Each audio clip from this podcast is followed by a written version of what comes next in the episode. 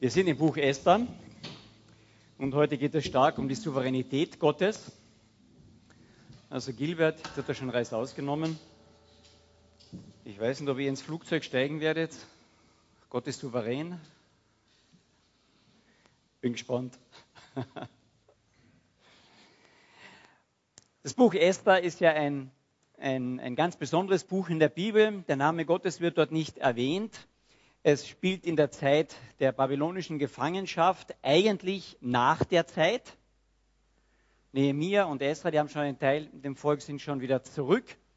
Aber eben ein Teil des Volkes hatte sich in, der, in Susa und in Babylon und dem Land sehr gut eingerichtet.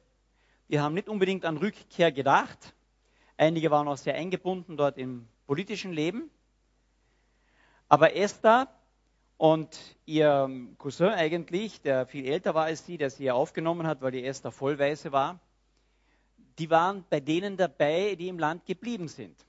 Die hatten sich gut eingerichtet, ihre Sehnsucht nach Jerusalem und dort wieder aufzubauen, die hielt sich sehr, sehr in Grenzen. Die Kultur und ihren Kultus, den hatten sie mitgenommen, der wurde weiter auch geübt, aber ihre wirkliche Sehnsucht nach Gott, der hatte sich sehr in Grenzen gehalten. Ein anderer Teil war mit dieser großen Sehnsucht nach Gott zurück ins eigene Land, dort ziemlich unter Verfolgung geraten, vielen Tränen, viel Entbehrungen. Und derweil hatte der andere Teil in Babylon ein recht angenehmes Leben, hoher Toleranz und sie haben sich dort eingerichtet. Ich denke, dass eine Parallele in unserer heutigen Zeit ist fast nicht zu übersehen. Hm. Auch in unserem Christsein. Aber Gott kommt zu seinen Zielen. Er hat eine Vorsorge, er plant voraus. Und wir sehen gerade bei Esther, bei dieser äh, Volksgruppe, die keine so große Sehnsucht nach Gott hatte, hat Gott Sehnsucht nach ihnen. Und er lässt sie nicht einfach in Babel und sagt, okay, ich habe eine kleine Gruppe, mit der arbeite ich jetzt weiter. Sondern hat einen Bund mit diesem Volk gemacht und er ist zu diesem Bund gestanden und er hat ein Ziel mit diesem Volk. Aus diesem Volk soll mein Retter kommen, Jesus Christus, und durch dieses Volk soll Rettung für die ganze Menschheit kommen. Durch diesen Retter. Und Gott kommt ans Ziel. Aber er hat einen Widersacher. In der Geschichte Esther ist das Haman. Haman ist ein Nachkomme von Esau. Ein Nachkomme des Agagita-Königs, den der Saul nicht umgebracht hatte, den der Samuel dann umbringen musste. Eine Sache, die, wo, wo Saul versagt hatte, die hängt jetzt nach. Und diese Nachkommen Esaus, und besonders dieser eine Stamm, der wird immer als, als ein Stück des, des Antichristlichen auch in der Bibel gehandhabt. Als der Widersacher der Juden, der Widersacher des Planes Gottes. Ich kann nicht einen Bund schließen sozusagen mit Esau und mit Jakob. Das so die Geschichte dahinter. Und der, der Saul wollte das ein bisschen. Und jetzt haben wir diesen Haman als Nachkommen von der Sünde Sauls, kann man fast sagen. Und diesen Mordecai, der sich in der Fremde so langsam daran erinnert, halt, ich habe einen lebendigen Gott, vor dem ich mich beuge. Und als der Haman, der Nachkomme äh, von Esau, dort zu großer Macht heranwächst, jeder sich vor ihm beugen muss, da klingelt beim Mordecai, ich darf mich nur vor Gott beugen. Und so langsam entwickelt sich etwas. Und Gott fängt diesen Mordecai zu platzieren an als großen Richter im Tor des Königs. Und Gott platziert die Esther als Königin. In dieser Voraussicht, ich habe einen Plan mit diesem Volk. Er macht weiter. Er hat Sehnsucht nach dem Volk und er ist souverän, dass seine Pläne kommen zustande. Wir brauchen nie denken, wenn Zeit vergeht und es tut sich nichts. Ja, das haben wir öfters das Problem, oder? Also ich schon. Jetzt so viel Zeit es tut sich immer noch nichts. Und meine Gebete, ja, es tut sich immer noch nichts. Nein, Gott ist souverän. Er kommt zu seinen Plänen. Manchmal aber sehr anders, als wir das denken. Und in der Geschichte Esthers kann man das wirklich sehen. Er will dieses Volk wieder herausholen. Er will es wieder zum Segen machen für andere. Aber sie leben schön ihren Kultus, sie sind schön angepasst, sie dürfen am Samstag auch in die Disco gehen, wenn sie am Sonntag auch in, die, in den Gottesdienst gehen, ja, oder? Hm. Wie immer auch die Anpassung bei uns ausschaut in unserer heutigen Zeit. Jemand hat einmal gesagt, es ist relativ einfach, christlich zu leben. Liebe das, was Gott liebt. Und hasse das, was Gott hasst. Hm. Ich habe gedacht, oh, da, da, fallen einige Sachen relativ rasch, rechts oder links runter. Gell? Liebe das, was Gott liebt. Und hasse das, was Gott hasst. Wie schaut es mit unseren Anpassungsfähigkeiten hier aus? Wir haben bei Esther ja eine Parallel, ein Parallelbuch. Fast zur gleichen Zeit geschrieben. Daniel. Und in Daniel haben wir es voll von Gott, von Gottes Offenbarungen, voll von seinem Wort, äh, von seinem Namen. Dauernd Menschen, die sich zu ihm stellen, die drei Freunde. Ha, mal Daniel aufschlagen, muss ein bisschen weiter hinten, sollte eigentlich bei Esther irgendwie davor sein in der Bibel, aber bei uns steht er bei den Propheten drinnen. Da haben wir zum Beispiel die drei Freunde im Feuerofen. Gell? Die, kennen, die Geschichte kennen wir wahrscheinlich, Daniel Kapitel 3, glaube ich, ist das.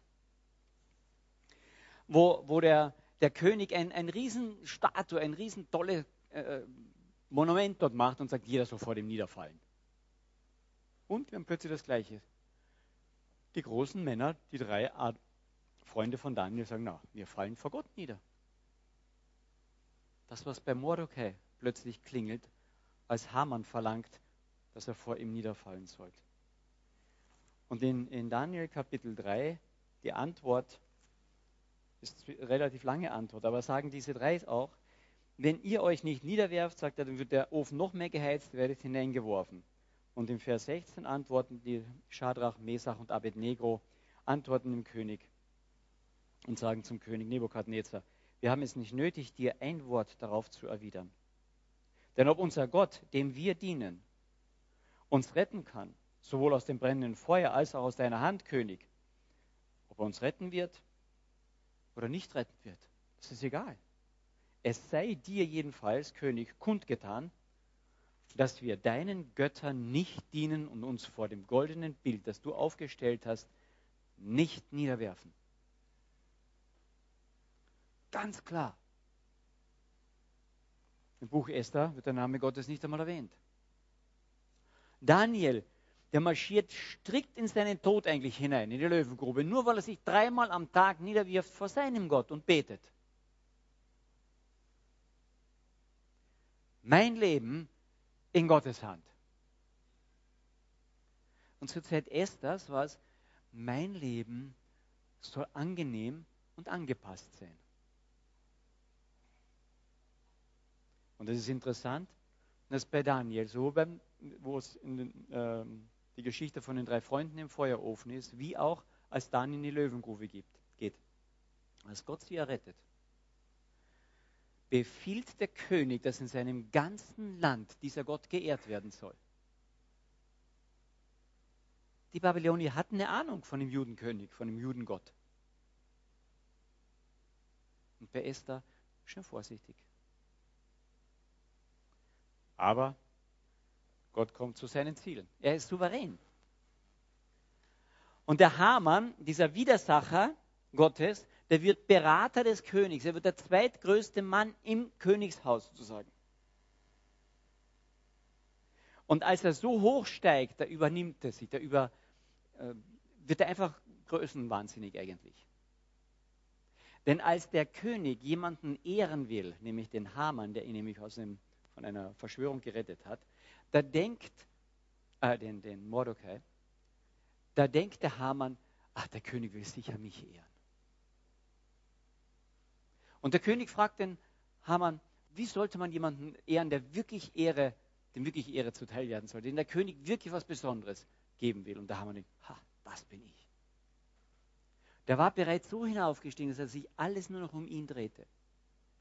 Und dann macht er etwas, wo er eigentlich zugibt, der richtige König bin eigentlich ich. Der hatte Ambitionen auf den Königsthron. Und da beginnt sein großer Fall.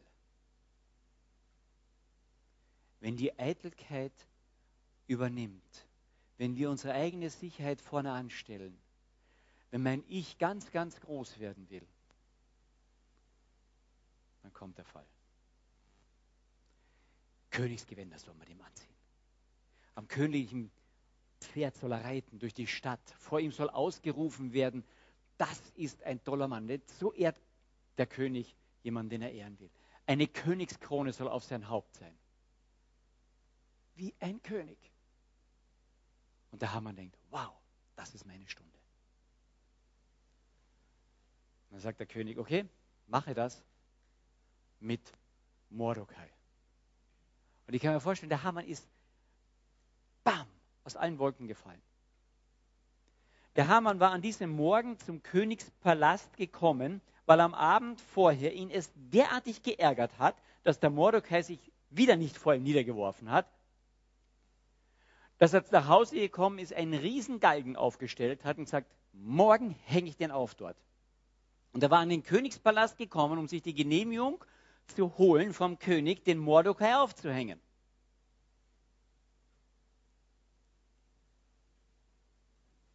Und das restliche Judenvolk sollte sowieso schon mit festgelegtem Datum umgebracht werden.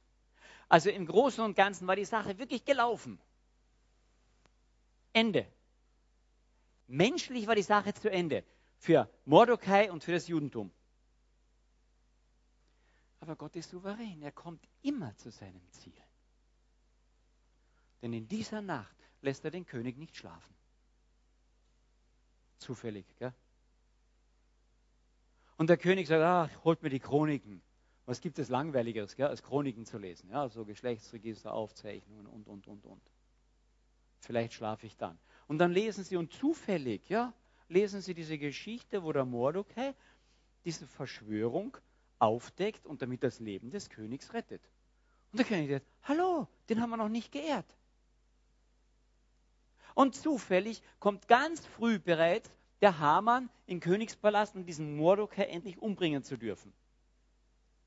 Und der König sagt, wer ist denn da im Hof? Und die sagen, das ist der Haman. Und dann holt er ihn herauf und sagt, wie ehrt man jemanden? Alles Zufälle. Nein, Gott hatte alles vorausgeplant, alles vorausgeplant. Den Mordecai in seinen Platz gestellt, den Haman an seinen Platz gestellt, die Esther an seinen Platz gestellt, den König nicht schlafen lassen. Das ist für uns so einfach, gell? weil wir schauen zurück, wir sehen die ganze Geschichte. Aber ich glaube, jeder von uns kennt das in Situationen, wo wir vorwärts schauen wir sehen nichts. Kennen wir das? Ja, wie soll das dann jetzt weitergehen? Ja, Arbeitsplatz, Krankheit und so weiter. Wie denn? Zurückschauen ist immer schön, gell? Nicht immer, aber dann sieht man die Zusammenhänge manchmal. Aber vorwärts schauen. Und hier darf ich einfach aus der gesamten Geschichte Gottes sehen, Gott ist souverän, er kommt zu seinem Ziel. Und deswegen darf ich auch wissen, er kommt wieder. Es wird die Dinge eintreten, die, die bereits vorausschattiert sind in seinem Wort.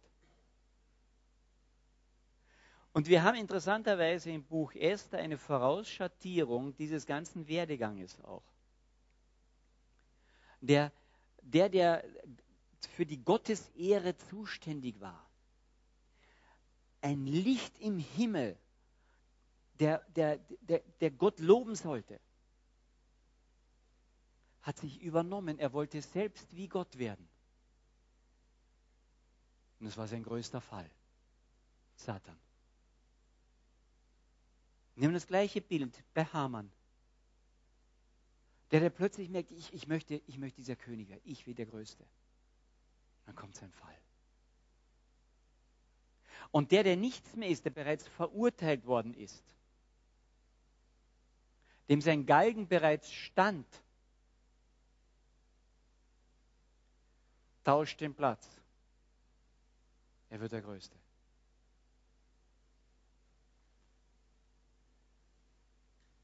Wir haben einen Galgen in der Bibel, der aufgerichtet worden ist.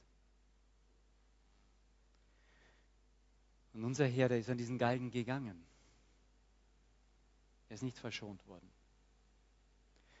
Er ist auferweckt worden, der Größte geworden. Aber um uns, um sein Volk mitzunehmen in diese Herrlichkeit. Und der Hamann wird vom Tod geweihten, der Größte im Reich. Und es ist interessant, als das publik wird, der jubelt ganz Susa. Ha, beim Hamann nicht, beim Mordecai schon. Der Mordecai, Entschuldigung, ich habe den Namen verwechselt gerade? Zu viele Namen. Der Mordecai wird der Größte nach dem Hamann. Hamann wird verurteilt, an diesen Galgen gehängt, den er selbst gebaut wurde. Und Mordecai nimmt seine Stelle ein. Und das Interessante ist bei Mordecai, als der wie ein König durch das Stadt Susa geführt wird, dann kehren die zurück. Und der Mordecai geht zurück in sein Tor, seinen Aufgabenbereich. Dem ist die Sache nicht zu Kopf gestiegen. Er war bescheiden.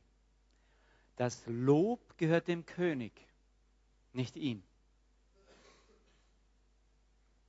Wenn wir das Lob haben wollen, die große Anerkennung und zwischen Gott kommen, wo das Lob eigentlich Gottes ist, wehe uns, schlechter Platz. Ich sage nicht, dass wir nicht jemanden Menschen auch loben dürfen, sagen, das hast du gut gemacht. Aber wir müssen sehr vorsichtig sein, wie wir damit umgehen und wem das Lob und die Ehre gebührt. Sehr vorsichtig, gerade in unserer Zeit, wo das ganz, ganz stark den Mittelpunkt gespielt wird, auch durch unsere ganze Psychologie. Dort, wo wir Gott ehren, da fällt sein Licht eher auf uns. Was, was brauche ich denn mehr, als Sohn und Tochter des lebendigen Gottes genannt zu werden?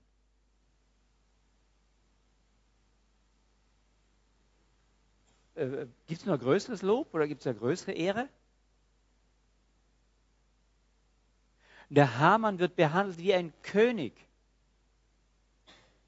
Entschuldigung, der Mordecai wird behandelt wie ein König. Aber er weiß, die Königsehre gehört dem König. Und deswegen kann ihn später der König derartig groß machen, weil er nie eine Gefahr für den König dargestellt hat. Nie. Wenn wir eine Gefahr für die Ehre Gottes darstellen, dann wehe uns. geben wir das sehr acht. Was wollen wir sein? Ein Hamann oder ein Mordechai? Aber der Weg Mordechais ging durch den Tod. Das hatte der auch langsam erst begreifen müssen. Ich werfe mich nicht nieder vor dem Hamann. Und dann riskiert er sein Leben. Und noch einmal, und die Esther ebenfalls.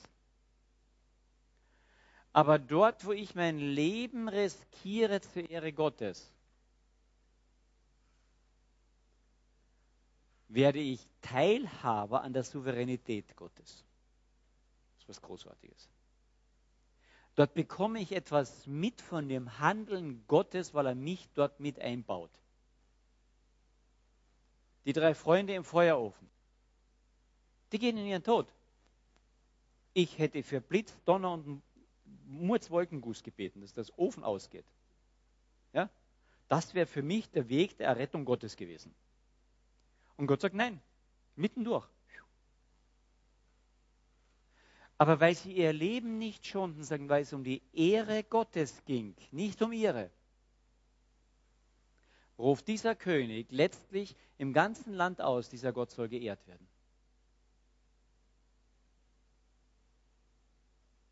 Und endlich begreifen der Mordecai und die Esther das auch und sie geben ihr Leben dran. Sie riskieren ihr Leben. Und was rauskommt, ist, dass das Volk gerettet wird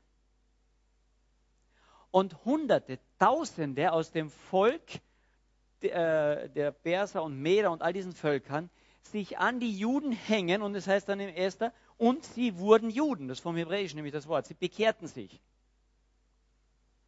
Weil die Furcht vor Haman, die ihr sehen, wie groß der geworden ist und was Gott daraus gemacht die wurde derartig groß, dass sie gesagt haben, dem Volk sollen wir eigentlich dazugehören. Aber das passierte erst, als dieser Mordecai und die Esther ihr Leben in Gottes Hand legen. Und Gott souverän weiterhandelt und sie gebraucht. Ich frage mich manchmal in unserem westlichen Christsein, wie weit sind wir davon entfernt oder wie nah sind wir da dran? Ich habe von hier vorne schon manchmal gesagt und gesagt, passen wir auf, wenn wir nicht darüber nachdenken, dass wir wirklich unser Leben in Gottes Hand geben, dass er wirklich mit uns machen kann, was er will. Wenn wir das nicht tun, dann hat unser Christsein keinen Biss. Aber wo wir unser Leben in Gottes Hand legen, sagen, Herr, du kannst wirklich mit mir machen, was er will. Aber bitte keine Heuschrecken essen. Ja. Was auch immer. Herr, du kannst in meinem Leben machen, was du willst. Dann bekommt unser Christsein Kraft, weil die Souveränität Gottes uns dann einbaut in seine Pläne. Das dauert oft in unserem Leben, bis wir so weit sind, bis wir wieder dorthin kommen. Aber wenn wir anfangen, diesen Gott kennenzulernen, was für eine tiefe Sehnsucht er nach uns hat, wir haben das im letzten Predigt gehört, was für eine tiefe Liebe dahinter steht, ich möchte meine Kinder bei mir haben. Dann fängt an diese Sehnsucht bei uns und ich möchte bei diesem Vater sein. Ich möchte in der Hand dieses Vaters sein. Und wenn diese Sehnsüchte sich treffen, dann baut dich Gott in sein souveränes Handeln ein. Und wenn wir hier in der westlichen Welt nicht etwas mehr benötigen, als dass Christen eingebaut werden in Gottes souveränes Handeln, was dann? Dann kann sich noch was bewegen hier. Aber wenn wir uns nur anpassen und wenn wir nur hauptsächlich, es geht uns gut und wohl und nur nicht zu laut werden als Christen, dann werden wir auch kleine Kreise ziehen. Amazing Grace haben wir gesungen. Und ich weiß nicht, ob ihr den zweiten Vers verstanden habt. da steht drinnen, was Grace, es war die Gnade, die mich Furcht lernte. Wenn ich verstehe, was meine Sünde angerichtet hat, wie tief der Schaden ist und wie tief Gott durch seinen Sohn hier hineingegriffen hat und gesagt, ich mache allen Schaden gut. Wenn ich merke, was Sünde wirklich für eine Auswirkung hat, dann kriege ich es mit der Angst zu tun. Aber die nächste Zeile in dem Vers heißt auch, es war auch die Gnade, die mir wieder Frieden gab.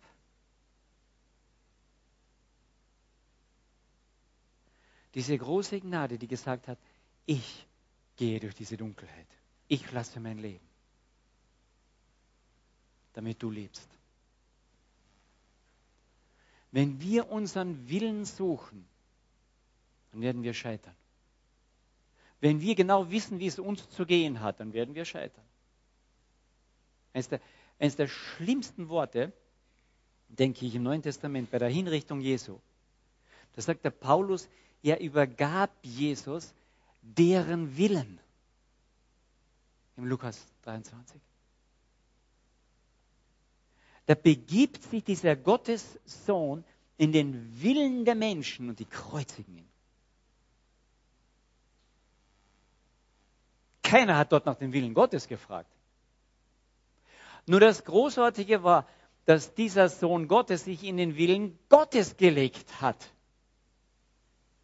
Und dadurch Gott in seiner Souveränität aus diesem irre Satz, dass sich der Gottessohn in die Hand der Menschheit begibt, das größte Wunder aller Zeiten macht, dass wir nämlich in die Hand Gottes bekommen, ohne untergehen zu müssen. Das ist Gottes Souveränität. Wo der Gottessohn äußerlich am Ende ist, wo nichts mehr ist, wo die Jünger sagen, und wir haben gedacht, das ist der Messias. Die waren unfähig, ihn zu begraben. Das war der Nikodemus und der Josef von Arimathea. Fertig. Dass aus dieser Unmöglichkeit Gott in, in, seiner Souveränität den größten Sieg hervorbringt. Und das sehen wir an dieser Geschichte erst, an dieser Unmöglichkeit der Situation. Gott innerhalb von ein paar Stunden das ganze Ding dreht. Und Susa jubelt und die Juden jubeln und viele Perser und Medier und Nebenreich werden Juden, bekehren sich. Bam. Nur weil dort Menschen gemerkt haben, wir beugen uns nur vor Gott. Und dann legen wir unser Leben in Gottes Hand. Und ich wünsche das für uns und für die westliche Welt, die westlichen Christen hier. Ja. In der Verfolgung sind, die wissen darüber Bescheid. Dem brauche ich diese Predigt nicht halten. Wenn ich in einem islamischen Staat bin, und einige unserer Freunde wissen das sehr genau. Und ich bekehre mich und ich sage, dass ich Christ bin, ist es für viele ein Todesurteil. Mindestens ein Hinauswurf aus der Familie. Die wissen das. Nur wir in der westlichen Welt, wir haben uns so eingerichtet. Werden wir wieder bereiter, uns Gottes Souveränität auf Leben und Gedeih auszuliefern, so wie die Esther die sagt hat, ich gehe zum König, komme ich um, so komme ich um. Dass ich mich diesem Gott anvertraue. Herr, in deiner Souveränität gebrauche mich, dass das unser Gebet wieder wird.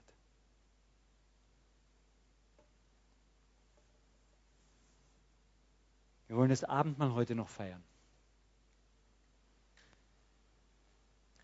Das zeigt diese doppelte Hingabe. Auf der einen Seite diese Hingabe dieses Sohnes Gottes an den Plan Gottes, an den Kelch, den sein Vater bereitet hat. Es, es zerbricht ihn. Sein Blut fließt. Und dann sagt er aber, das tut, um an mich zu denken. Und der Paulus sagt, ich möchte eine Sache wissen, eine Sache wirklich erkennen, wirklich. Jesus Christus, den Gekreuzigten. Wenn ich das erkenne, wie tief das ist, und dann ihn als Auferstanden erlebe, dass er Sieger ist über dieses Kreuz, und ich darf mich dort anhängen, auf Leben und Gedeih. Wow, sagt er, das ist es. Das ist es. Und deswegen ist ein Abendmahl auch immer eine Einladung sich dem, diesem Gott wieder ganz hinzugeben und sagen, Herr, auf Leben und Gedeih, tu mit mir, was, was du möchtest.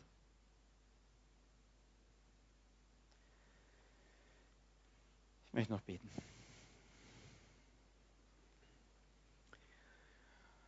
Vater im Himmel, ich danke dir immer wieder für dein Wort, das uns diesen Heilsplan von dir einfach wieder zeigt, dass das vorschattiert ist, dass wir immer wieder darin sehen dürfen, wie du handelst, dass du in deiner Souveränität immer ans Ziel kommst. Niemand konnte dein Volk auslöschen, bis heute. Du hast dein Ziel mit diesem Volk auch bis heute. Wir sehen das durch die gesamte Geschichte hindurch. Herr, du kommst zu deinem Ziel. Aber Vater, wir sehen auch, dass du Menschen suchst, die dir hingegeben sind, die sich zutiefst dir anvertrauen. Aber danke, dass wir uns anvertrauen dürfen an dich als unseren Vater, der zu uns sagt, Tochter, Sohn. Das ist ein unwahrscheinliches Vorrecht. Schenk, dass diese Sehnsucht von dir zu uns eine Antwort findet in unserem Herzen, in einer tiefen Sehnsucht von uns nach dir. Dass diese Beziehung tiefer wird. Dass du in deiner Souveränität an uns gebrauchen kannst. In dieser Welt, die dich dringend notwendig hat. Herr, bewahre uns dein Wort. Lass es Frucht bringen, bitte.